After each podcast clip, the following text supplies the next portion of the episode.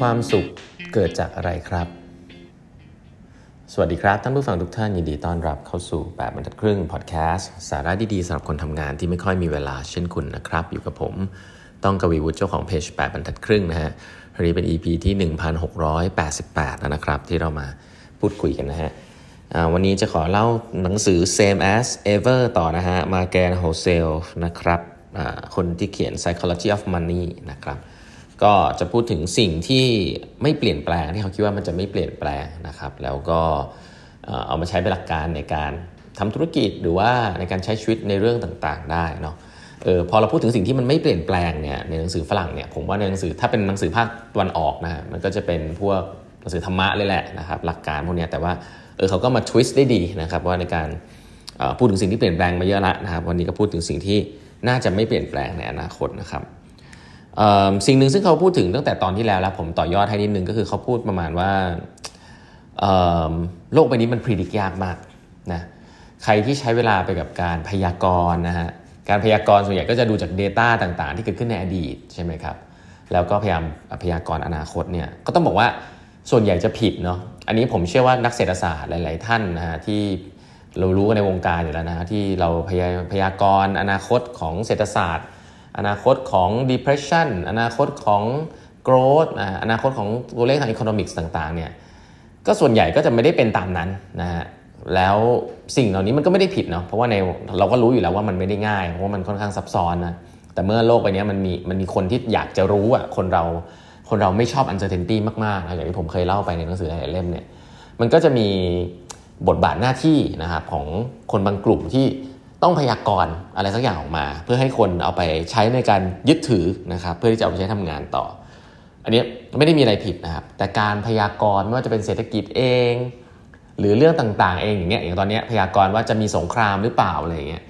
ก็มีคนพยากรณ์กันไปจากจุดประสงค์ต่างๆ นานากันไป แต่สุดท้ายแล้วมันก็อาจจะแค่ 50-50อะเนาะเพราะฉะนั้นหนังสือเล่มนี้เนี่ยก็มีตัวอย่างมากมายนะครับ ที่บอกว่าการพยากรณ์เนี่ยมันมักจะผิดละกันเนาะ มีคนที่พยากรณ์เรื่องของ depression ไว้เยอะมากนะครับหรือว่าเศรษฐกิจจะซบเซาอะไรเงี้ยตอนนี้ก็หายไปหมดแล้วนะครับ ก็ไม่รู้มันจะซบเซาหรือเปล่า แต่ก็ก็ไม่แน่ใจเพราะฉะนั้นการพยากรณ์เป็นเรื่องที่ยากมากนะครับ เพราะฉะนั้นเทคเอาไว้คืออะไรเทคเอาไว้ของการใช้ชีวิตเนี่ยมอร์แกนเฮาเซลบอกว่าเเราไม่ควร spend energy on prediction นะครับ but we should spend energy on preparation ฮะ น่าสนใจนะ อันนี้เหมือนเหมือนเหมือนวิธีของการทำธุรกิจในองค์กรเลยนะครับ ก็คือว่าเราไม่ควรจะใช้เวลาเยอะในการพยากรณ์ว่าอะไรจะเกิดขึ้นนะแต่เราควรจะใช้เวลาไปกับการเตรียมพร้อม ถ้าสิ่งที่เราดูแล้วไม่ว่าจะเป็นสิ่งที่ดีหรือไม่ดีมันเกิดขึ้น และเราจะทำยังไง concept นี้เนี่ยภาษาอังกฤษนะฮะแล้วก็ภาษาในการทำแผนกลยุทธ์เนี่ยเขาเรียกว่า scenario planning นะครับ คือหลาย ๆ ครั้งเนี่ยเราเริ่มต้นการทำแผนธุรกิจอะไรจากการที่เราจ้าง consult มาแล้วก็บอกว่าอนาคตจะเป็นยังไงล่ะ คุยคุยคุยประชุมประชุมไปครึ่งปีนะครับว่าอนาคตจะเป็นยังไงสุดท้ายก็ออกมาคล้ายๆเดิมนะที่คิดไว้อยู่แล้วอะไรเงี้ยแล้วก็อะอนาคตเป็นอย่างนี้แหละอะเรามาวางแผนกัน นี่ก็คือการเราสเปนเวลาเยอะมากกับการดีเบตว่าอนาคตจะเป็นยังไงไก่อันนึงก็คือเฮ้ยเราคิดว่ามีอะไรบ้างที่มันเป็นสิ่งสำคัญในอนาคต ที่สมมุติก่อนนะ สมมุติถ้ามันเกิดขึ้นอะเราจะเตรียมตัวยังไง อันนี้คือ scenario planning ละเช่น อาจจะบอกว่าเออสมมุติถ้ามันเศรษฐกิจมันร่วงลงไปแบบแย่เลยอะสมมติถ้ามันเกิดอย่างนี้จริงๆ เราจะเตรียมตัวยังไงอะเรามา stress test กันอะนี่ก็คือเรื่องของการวางแผนมี scenario อันหนึ่งละเฮ้ยสมมุติว่ามันมีคู่แข่งเจ้าใหญ่เลย ประเทศจีนเข้ามาในเมืองไทยอย่างเงี้ยเราจะทำยังไง อันนี้เราไม่ได้พิจิตรแล้วนะว่ามันเข้ามาหรือไม่เข้ามา เราสมมุติไปก่อนเลยว่า สมมุติเขาเข้ามาเราจะทำยังไง อันนี้เขาเรียกว่า scenario planning นะครับ คือเราทำ scenario หลาย ๆ อย่าง ไม่ว่าจะเป็นดีหรือไม่ดี แล้วเราก็ใช้เวลาไปกับ preparedness ตรงนั้นนะครับเขาบอกว่าโลกยุคนี้เนี่ยถ้าคุณ spend เวลาเยอะกับ prediction เนี่ยอันเนี้ยบางทีองค์กรคุณเสียเวลานะครับแน่นอนว่าต้องมีบ้างเนาะต้องมีความรู้บ้าง แต่ว่าอย่างที่บอกแหละโลกมันเปลี่ยนเร็วเปลี่ยนไว ความสามารถในการพิจิตรพยากรณ์ของพวกเราก็น้อยลงเรื่อยๆนะครับเราต้องยอมรับอันนี้ก่อน เมื่อเราทราบสิ่งนี้สิ่งที่เราควรจะใช้เวลามากขึ้นกว่าการพิจิตรนะครับก็คือการ prepare นะครับคือการที่เราเตรียมพร้อมรับกับซีนารีโอที่เราไม่คาดคิดนะเรื่องซีนารีโอนี้ก็จะเป็นเรื่องที่เป็นความคิดใหม่ความรู้ใหม่ของคนในองค์กรแล้วนะว่าแล้วซีนารีโออะไรที่ฉันต้องเตรียมเตรียมบ้างนะครับอันนี้ก็เป็นเรื่องของแผนกลยุทธ์ที่ไปศึกษากันได้นะครับ คุณต้องรู้จัก จริงๆ หลักๆ มันเริ่มจาก financial model แหละว่าอะไรคือ key assumption อะไรคือ sensitive key assumption ที่ sensitivity สูงเนี่ยพวกนั้นแหละคือ key lever ของบริษัทคุณ คุณต้องไปดูว่ามีอะไรที่มันจะกระทบสิ่งเหล่านี้หรือเปล่านะครับแล้วก็ทำซีนารีโอต่างๆ ออกมา โอเคทีนี้อีกเรื่องหนึ่งซึ่งหนังสือเล่มนี้ก็พูดไว้นะฮะก็เป็นเรื่องของการความสุขนะเขาใช้คำว่าความสุขเลยแล้วกันนะฮะง่ายๆ หนังสือเล่มนี้มีมีบทหนึ่งเขียนว่า the first rule of happiness is low expectation นะครับอันนี้ถ้าเป็นคนไทยชาวพุทธไม่ใหม่นะไม่ใหม่นะครับ ความสุขคืออะไรนะผมชอบนะครับมีพี่ๆเล่าให้ฟัง ผมว่ามันมาจากหนังสือหลาย ๆ เล่มเนาะ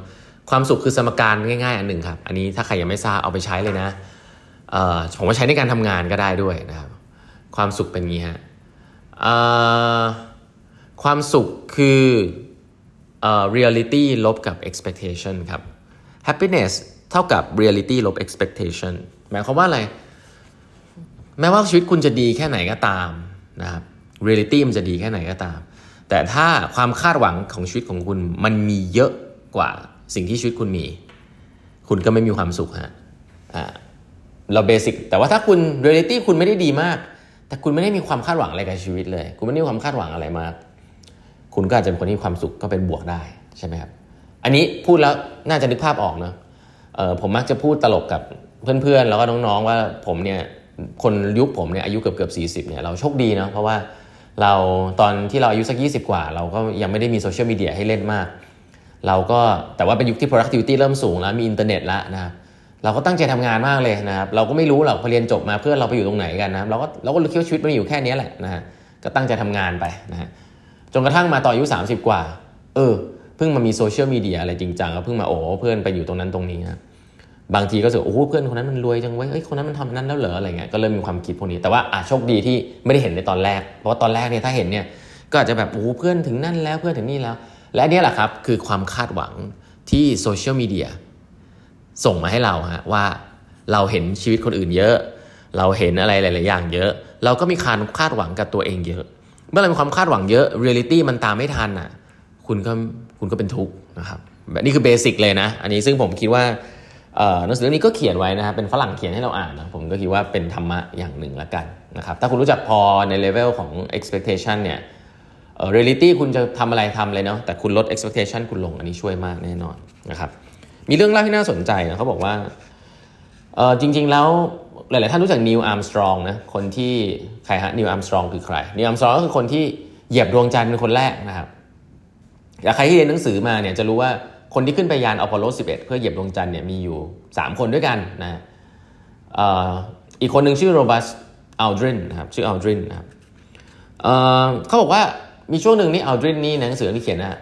ถึงกับขนาดที่ว่า depress เลยนะ เพราะว่าผมไม่รู้ว่ามันเกิดอะไรขึ้นบนบนนั้นเลยแต่ว่าทุกคนจำได้แต่นีลอาร์มสตรองนะฮะ ก้าวขาลงเป็นคนแรกนะอัลดรินเป็นคนที่ 2 แต่ไม่มีใครจำคนที่ 2 ได้เลยนะครับ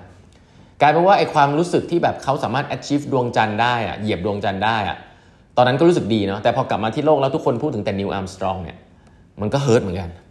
อ่ามันก็ hurt ไปพอสมควรเลยทีเดียวนะเพราะว่าเฮ้ยคนไม่เห็นมาชื่นชมฉันบ้างเลยอะไรเงี้ยทั้งที่จริงเรียลิตี้ก็คือคุณเหยียบดวงจันทร์แล้วนะ